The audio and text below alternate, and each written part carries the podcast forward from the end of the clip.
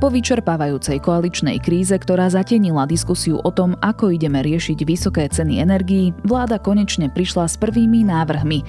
Dnes si predstavíme, ako sa energetická kríza dotkne domácnosti, aké opatrenia sa chystajú pre firmy a čo chystá Európska únia. Je piatok, 23. septembra, meniny má Zdenka. Bude malá, miestami zväčšená oblačnosť, denná teplota 14 až 19 stupňov. Počúvate Dobré ráno, denný podcast denníka ZME s Janou Maťkovou. A ešte jedna informácia, v dnešnom tlačenom denníku ZME nájdete vložený detský časopis Bublina Môj komiks. Je plný zaujímavých príbehov pre deti, zábavných úloh a hlavolamov, ktoré podporujú detskú predstavivosť. Bublinu Môj komiks nájdete v dnešnom tlačenom denníku SME. Získajte štýl a pohodlie za polovicu. Nová edícia Play od Hyundai prináša atraktívne čierne doplnky a skvelú výbavu. Modely i30, Bayon a Tucson môžete mať teraz s vyhrievaným volantom a sedadlami, inteligentným kľúčom či zatmavenými oknami. Spoznajte všetky výhody Hyundai Play na www.autopolis.sk alebo v predajniach Autopolis na Panonskej, na Boroch alebo na novej prevádzke na Račianskej 155A. Dnešné správy ovplyvniť nemôžete. Ale dopad inflácie na vaše úspory áno. Uložte ich v JNT banke na dvojročný termínovaný vklad s najvyšším úročením na trhu. JNT banka – expert na investície.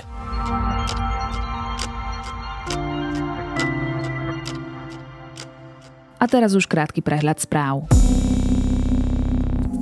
Nový minister školstva bude vymenovaný pravdepodobne budúci týždeň, povedal premiér Eduard Heger. Mena kandidátov neprezradil, najskôr sa ich dozvie prezidentka a následne verejnosť.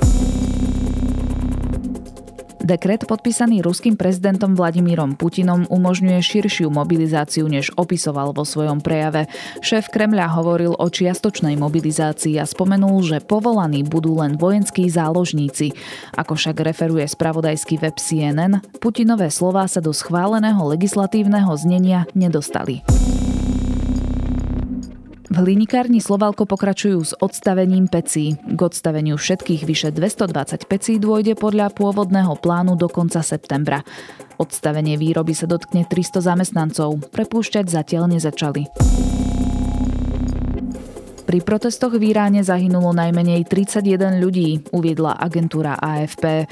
Protesty vypukli po smrti 22-ročnej kurtky Maši Amíniovej, ktorá zomrela vo väzbe mravnostnej polície. Minulý týždeň ju polícia zadržala v Teheráne za údajné porušenie pravidiel obliekania. Ivan Kmotrík mladší skončil vo funkcii generálneho riaditeľa futbalového Slovana Bratislava. Ako uviedol na klubovom webe po náhlom prepustení celého týmu jeho najbližších spolupracovníkov, si ďalej nevie predstaviť svoje pokračovanie vo funkcii. Nahradiť by ho mohol Stanislav Strapek. Viac aktuálnych správ nájdete na Sme.sk alebo v mobilnej aplikácii Denníka Sme.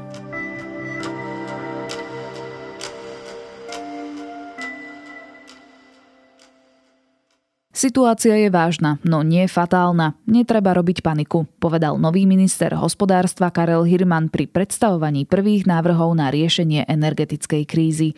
Elektrina pre domácnosti bude mať na budúci rok zastropované ceny. Regulácia sa pripravuje aj pre plyn a kompenzácie sa chystajú aj pre malé či veľké podniky. Ako nám tieto opatrenia pomôžu zvládnuť enormné zvyšovanie cien a prečo vláda koná až teraz? Budem sa pýtať redaktorky Evy Frantovej, ktorá moderuje ekonomický podcast denníka SME Index. Milé kolegyne, vážení kolegovia, dnes na vláde som predložil vlastne de facto svoj prvý ako návrh zákona. Je to novela, upravuje sa zákon o energetike a e, zákon o regulácii sieťových odvetví. Je to vlastne zmes dvoch opatrení. Jedno predpokladá otvára cestu na zavedenie všeobecného hospodárskeho záujmu v čase cenového napätia, ktorý zažívame. A ďalší stupeň je vlastne vyhlásenie núdzového stavu, ktorý zase tiež súvisí aj s cenovou situáciou, keď dôjde proste k ohrozeniu dodávok energií, elektriny, plynu a tepla pre všetky vlastne kategórie odberateľov v dôsledku toho, že jednoducho, zjednodušene povedané, si to nebudú môcť dovoliť. Evi, povedzme si takú modelovú situáciu. O koľko eur by sa faktúry za energie zvýšili pre bežnú domácnosť od budúceho roka, ak by sme nemali zastropované ceny? To je teraz veľmi ťažké predpokladať. Poslednú analýzu, ktorú sme videli od Úradu pre reguláciu sieťových odvetví z leta tohto roka, tam sa spomínalo, že by ceny mohli stupnúť o 130 ale odtedy sa situácia už diametrálne zmenila, aj čo sa týka toho vývoja trhových cien, ktoré tvoria vlastne 40% konečného účtu pre domácnosti. Takže situácia môže byť, by mohla byť, keby nastalo zastropovanie aj o niečo horšie, ako hovorí táto analýza. Skúsme sa zamerať na to zvýšenie 130%, aj keď hovoríš, že ano. už to môže byť vyššie. Ak mám dvojizbový byt, za ktorý platím 30 eurovú faktúru na mesiac, koľko by som platila na budúci rok? Čiže zrejme asi 70 eur. Toto je ale teda scenár, ak by sa neprijali žiadne opatrenia. Vláda ale v stredu už avizovala, že zastropuje ceny elektriny. Ceny máme regulované do konca roka a teda od budúceho roka by mali byť zastropované. Čo to znamená presne v praxi? Spomínala si tie regulované ceny, tak aby sme to vysvetlili, lebo v médiách sa to dosť veľakrát zamieňa, ale aj samotní politici to zamieňajú. Čiže áno, do konca tohto roka máme regulované ceny. Ceny reguluje pre domácnosti a malé podniky, teda chránených odberateľov, Úrad pre reguláciu sieťových odvetví. Robí to preto, aby sa nás až tak nedotkli tie veľké výkyvy na trhoch. Čiže stanoví na konci roka vždy nejakú hranicu, ktorú nemôžu dodávateľia energii prekročiť na budúci rok. Môžu ponúkať svojim odberateľom iba sumy nižšie ako ako táto hranica. To isté platia aj od budúceho roka, lenže keďže tie výkyvy na trhoch sú tak obrovské, tak musí prísť ešte k nejakým ďalším opatreniam, ktoré tú cenu stlačia dole, lebo aj napriek tomu, že by bola regulovaná, nebolo by to únosné. Takže dochádza k zastropovaniu. To zastropovanie by malo byť zabezpečené memorandum so slovenskými elektrárňami z februára tohto roka, kedy sa vláda so slovenskými elektrárňami dohodla na tom, že určité množstvo elektriny elektrárne dodajú za jednu cenu a to je 60 51 eur za megawatt hodinu. A teda to by malo byť tento rok aj e, ďalšie e, dva roky potom, čiže do roku 2024. Znamená to teda, že budúci rok, ak by sme teda zostali pri tom príklade toho dvojizbového bytu 30 eur mesačne, tak budúci rok budem platiť toľko isto alebo o trošku viac? Pravdepodobne o trošku viac. Nedá sa to ešte presne povedať, ale určite to nebude tých 70 čo sme hovorili, že ak pri nezastropovaní by to bolo 70, že by sme zostali len pri tej bežnej regulácii. Že bude to viac ako 30, ale nie až 70. Toto sme sa rozprávali o elektrine. Teraz skúsme povedať pár slov k plynu. Aké opatrenia sa chystajú v tomto smere? Už niekoľko mesiacov sa spomínajú výhodnejšie zmluvy na plyn, ktoré by mali mať možnosť uzatvárať domácnosti. Tu si musíme striktne povedať, že ide len o domácnosti žijúce v rodinných domoch, s vlastným kotlom a tieto domácnosti by mohli získať výhodnejšie zmluvy na 1 alebo 4 roky. Podľa toho, nakoľko sa zaviažú, podľa toho by im tá cena išla hore. Na dlhšie sa zaviažú, o toľko nižšiu budú mať cenu. Toto sa vlastne týka teda domácnosti. No a potom samozrejme plynom sa kúri aj v bytoch a to buď ak sú byty napojené na teplárne, čiže na ďalkové vykurovanie, alebo majú dole vlastnú kotolňu. A v tomto prípade ešte stále nevieme, o aké riešenia pôjde. Vláda hovorí, že nejaké chystá. Nový minister hospodárstva Karel Hirman tvrdí, že to je veľmi komplikované, pretože musí nastaviť nejaké riešenia, ktoré budú férové voči obom týmto skupinám. Takže nie je to ľahké. A zároveň tu nejde o domácnosť ako takú, tu ide v podstate o podnikateľa. Teplárne sú podnikom, takže aj pre štát je to komplikovaná situácia. Dokedy by mali tieto opatrenia predstaviť? Hovoria, že v najbližšom čase a čo najrýchlejšie, ale zároveň teda poukazujú aj na to, že ešte ďalšie 3 mesiace máme ceny stále regulované, takže sa nemáme čoho báť, ale ja predpokladám, že to je naozaj otázka možno nejakých týždňov. A plynu máme teda dosť na túto zimu? Čo sa týka zásobníkov, tie máme naozaj naplnené dostatočne.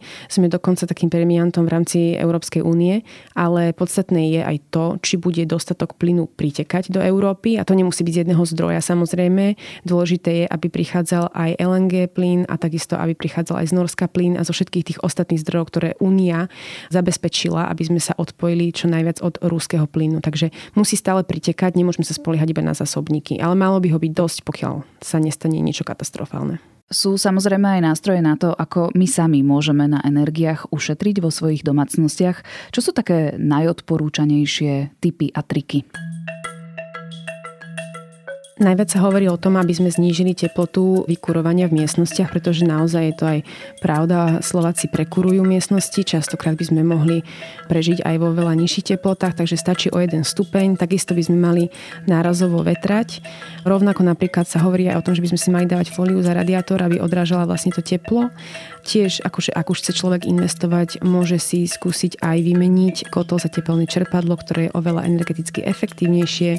Takisto zateplenie, výmena plastových okien, také tie typické veci, ktoré sa dookola opakujú, ale naozaj túto zimu budú viac než potrebné. A ak ešte niekto má nejaké peniaze odložené a možno nad tým uvažoval a nevie, že či naozaj, tak asi zrejme by do toho aj mal ísť. Všetky tieto typy spísal pre vás náš kolega Jozef Riník a jeho článok vám dám do popisu tejto epizódy, respektíve link naň. Poďme sa pozrieť na firmy. Doteraz sme sa rozprávali o domácnostiach. Aké opatrenia sa chystajú pre podnikateľov? Máme nejaké bližšie informácie? Tam je to trochu komplikovanejšie, lebo Únia len tak nedovoluje, aby štáty pomáhali firmám. Predsa máme voľný trh nemôže štát dotovať firmy, dotovať im zisky, ale teda keďže máme krízovú situáciu, vyžaduje si krízové riešenia a nastal taký ako keby núdzový plán alebo ako keby taký regulačný rámec, v rámci ktorého Únia prišla so schémami pomoci. Aj Slovensko sa plánuje do nich zapojiť. Zatiaľ ide o dve schémy. Jedna je pre menších podnikateľov, živnostníkov, ktorí nemusia byť ani v strate a môžu požiadať o pomoc. A druhá, tá pre väčšie energeticky náročné firmy, tie už musia byť v strate, aby mohli požiadať o pomoc. Zatiaľ teda máme ten jeden typ pomoci, ten menší, na schvalovaní v Bruseli, čiže zatiaľ teda ešte nie sú k dispozícii, ale malo by sa to teda riešiť finančnými kompenzáciami pre firmy. A z čoho tieto kompenzačné schémy štát finančne vykrie? Odkiaľ na to zloženie peniaze? No to je tá komplikovanejšia časť, pretože naozaj pri tých živnostníkoch možno až nejde o také veľké sumy peňazí, ale práve pri tých veľkých energospoločnostiach, ktoré v poslednej dobe aj veľmi kričia, že ak im štát nepomôže, tak ich to dostane na kolena, zatvárajú, prepušťajú a podobne, tak tam naozaj ide o veľké sumy peňazí v miliónoch, ktoré štát len tak e, nezoberie. Samozrejme, štátny rozpočet, spomíname to stále, nie je na tom najlepšie, čiže z neho zrejme peniaze len tak brať nemôžeme. Zároveň e, tu máme napríklad spomínaný Envirofond, ktorý sa veľakrát opakoval. Firmy chceli, aby štát z neho nejaké peniaze im poskytol, pretože aj oni tvoria ako keby časť tých peniazí v Envirofonde práve prichádza od nich, takže ich chceli ako keby naspäť. V tom Envirofonde sa spomína, že až miliarda eur ale zatiaľ teda nedošlo k dohode medzi ministerstvom životného prostredia a ministerstvom financií na tom, aby tieto peniaze pustili. Teraz sa už hovorí, že sme v krízovej situácii, zrejme by sme mali niečo z toho Envirofondu dať. A teda spomínajú sa aj eurofondy ako také. Slovensko stále nemá vyčerpané veľké množstvo, sú to miliardy ktoré nemá vyčerpané z končiaceho programovacieho obdobia, ktoré treba minúť do konca budúceho roka. A zároveň máme aj nové eurofondy, ktoré prichádzajú. Tam je ale ten problém, že Únia presne nastavuje podmienky, ako eurofondy čerpať a ich hlavná úloha je, aby vyrovnávali regionálne rozdiely.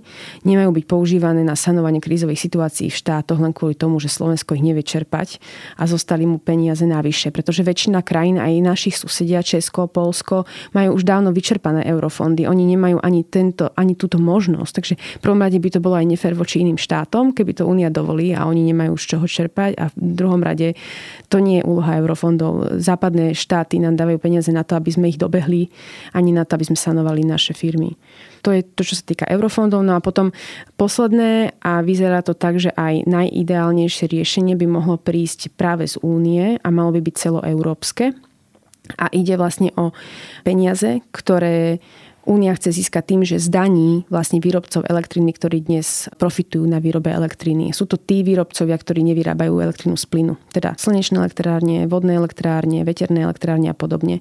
Únia tvrdí, že majú príliš vysoké zisky, pretože vyrábajú vlastne za takmer žiadne náklady a predávajú elektrinu za veľmi draho keďže dnes sú tie ceny na burze vysoké. No a tieto nadzisky im chce Únia zobrať a chce dovoliť štátom, aby ich prerozdielovali medzi svoje firmy a domácnosti. Takže toto by mohol byť taký akoby budget, z ktorého by mohli tie štáty čerpať. Finančné vykrytie tejto energetickej krízy bude určite náročné. Sam minister hospodárstva Karel Hirman hovoril, že možno bude oveľa väčší balík peňazí alokovaný práve na energetickú krízu, ako to bolo počas pandémie v ostatných dvoch alebo dva a pol roka. Áno, no a to je vlastne aj ten problém, že máme tu jednu krízu za druhou. Už pri tej prvej nám Únia pomáhala, dovolila presúvať eurofondy, veď predsa z nich sa platila aj časť Kurzarbeitu. A teraz vlastne máme znovu ďalší problém, ktorý treba riešiť a treba hľadať zdroje. Nekoná predsa len vláda a aj samotná Európska únia neskoro. Naše firmy slovenské sa ozývali už pred letom. Slovalko, napríklad hlinikárne, už postupne vypína svoje pece, začína prepúšťať Duslošala, taktiež malo odstavku a teraz um, ešte nezapli svoju výrobu. Stále čakajú na to, že čo im ponúkne štát? Na jednej strane sa môže zdať, že štát aj únia konajú neskoro, ale na druhej strane si treba uvedomiť, ako komplikovaný je ten systém.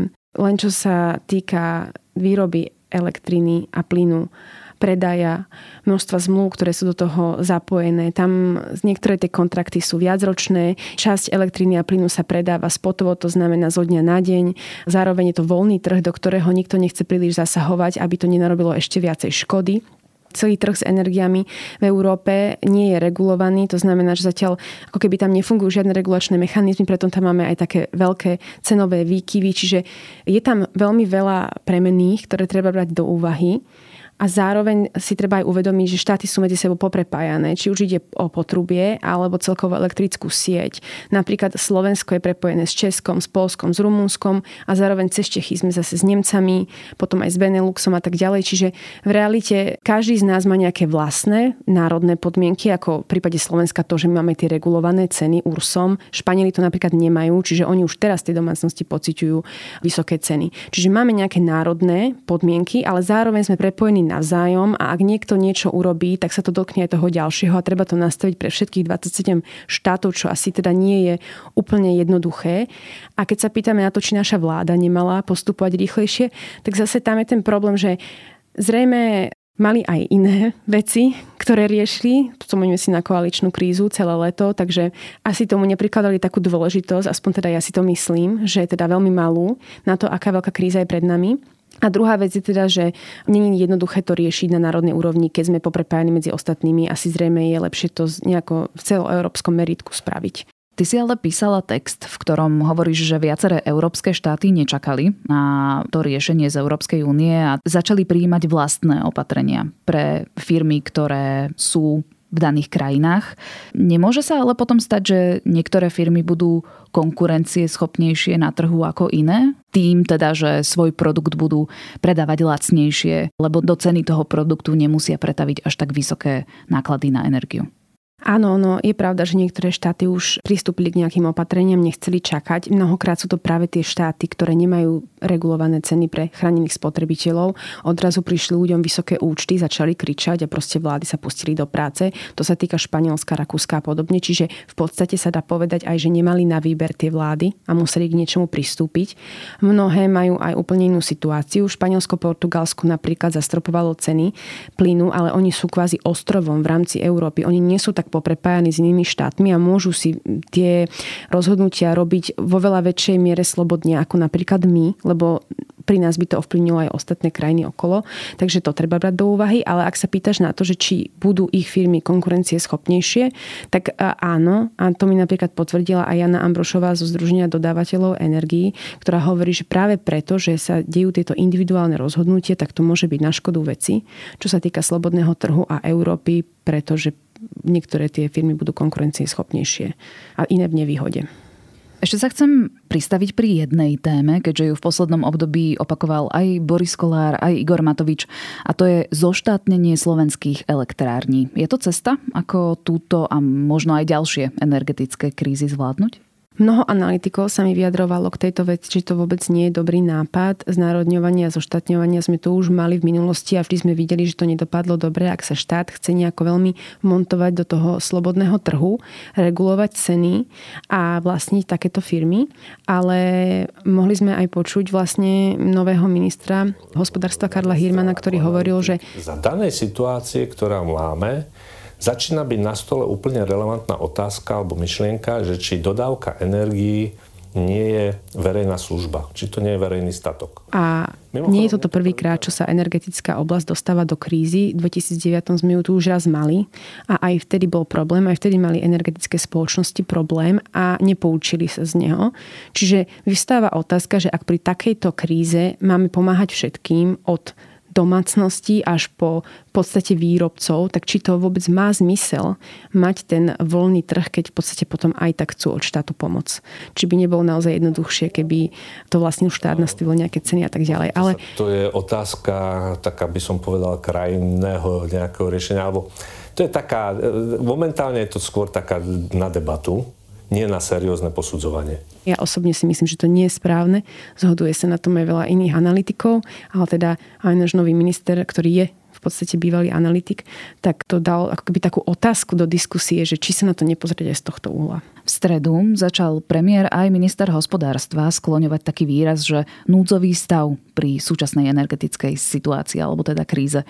Čo to vlastne znamená? Doteraz bol núdzový stav v prípade energetiky e, definovaný tak, že musí dojsť nejakej veľkej havárii alebo prerušeniu sietí, dojde k výpadku a vtedy je núdzová situácia, keď to trvá nejaký čas. A teraz, ako si spomínala tú stredu, oni prijali opatrenie, že ten núdzový stav môže byť vyhlásený aj vtedy, pokiaľ ceny elektriny alebo plynu vystúpajú do takých výšin, že napríklad nemocnice, domovy dôchodcov, potravinári nebudú schopní tieto ceny platiť a v podstate sa vypnú alebo nebudú vedieť fungovať. To je naozaj ohrozenie života a zdravia obyvateľstva a v takom prípade by naozaj musel štát pristúpiť k nejakým krízovým riešeniam. A vlastne museli schváliť tento zákon, že ak nastane taká situácia, tak vieme, čo robiť. A hrozí nám, že sa do núdzového stavu dostaneme? Ja pevne verím, že nie. Len ako vidíme, tie veci sa menia zo dňa na deň. A ešte posledný týždeň, dva začali aj tie trhy upokojovať. Po tom, čo Únia vyhlásila, že tie opatrenia začne príjmať spoločne, tak ceny klesali. Ako vidíme tento týždeň eh, v stredu ruský prezident Vladimír Putin ohlásil čiastkovú mobilizáciu. Ceny sa na trhoch zase začali blázniť, čiže my naozaj nevieme, čo sa stane a musíme ako keby byť pripravení aj na to najhoršie. Ja pevne verím, že k tomu nedôjde, ale naozaj tá zima je nevyspytateľná, nechceme nikoho strašiť, ale treba byť byť pripravení na to, že stále nevieme, čo sa stane a ako to dopadne. Toľko Eva Frantová, ekonomická redaktorka a moderátorka podcastu Index.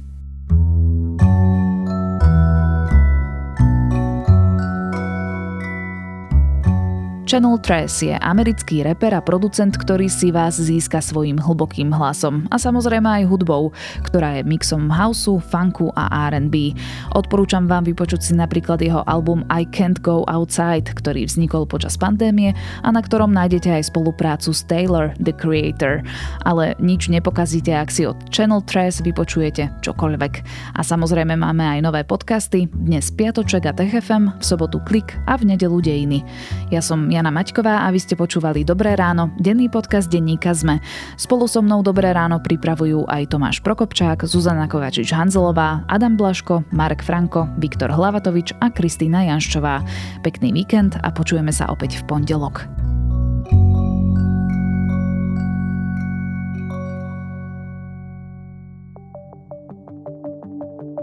Prečo kolagen nie je žiadnym zázrakom ani skratkou k zdraviu? Prečo je dôležité očkovanie proti chrípke a ako je to s vitamínmi a čo má imunita spoločné s črevnou mikroflórou. Ja som Denisa Koleničová a na všetky tieto otázky budeme hľadať odpovede v novom týždennom podcaste denníka Sme Vizita.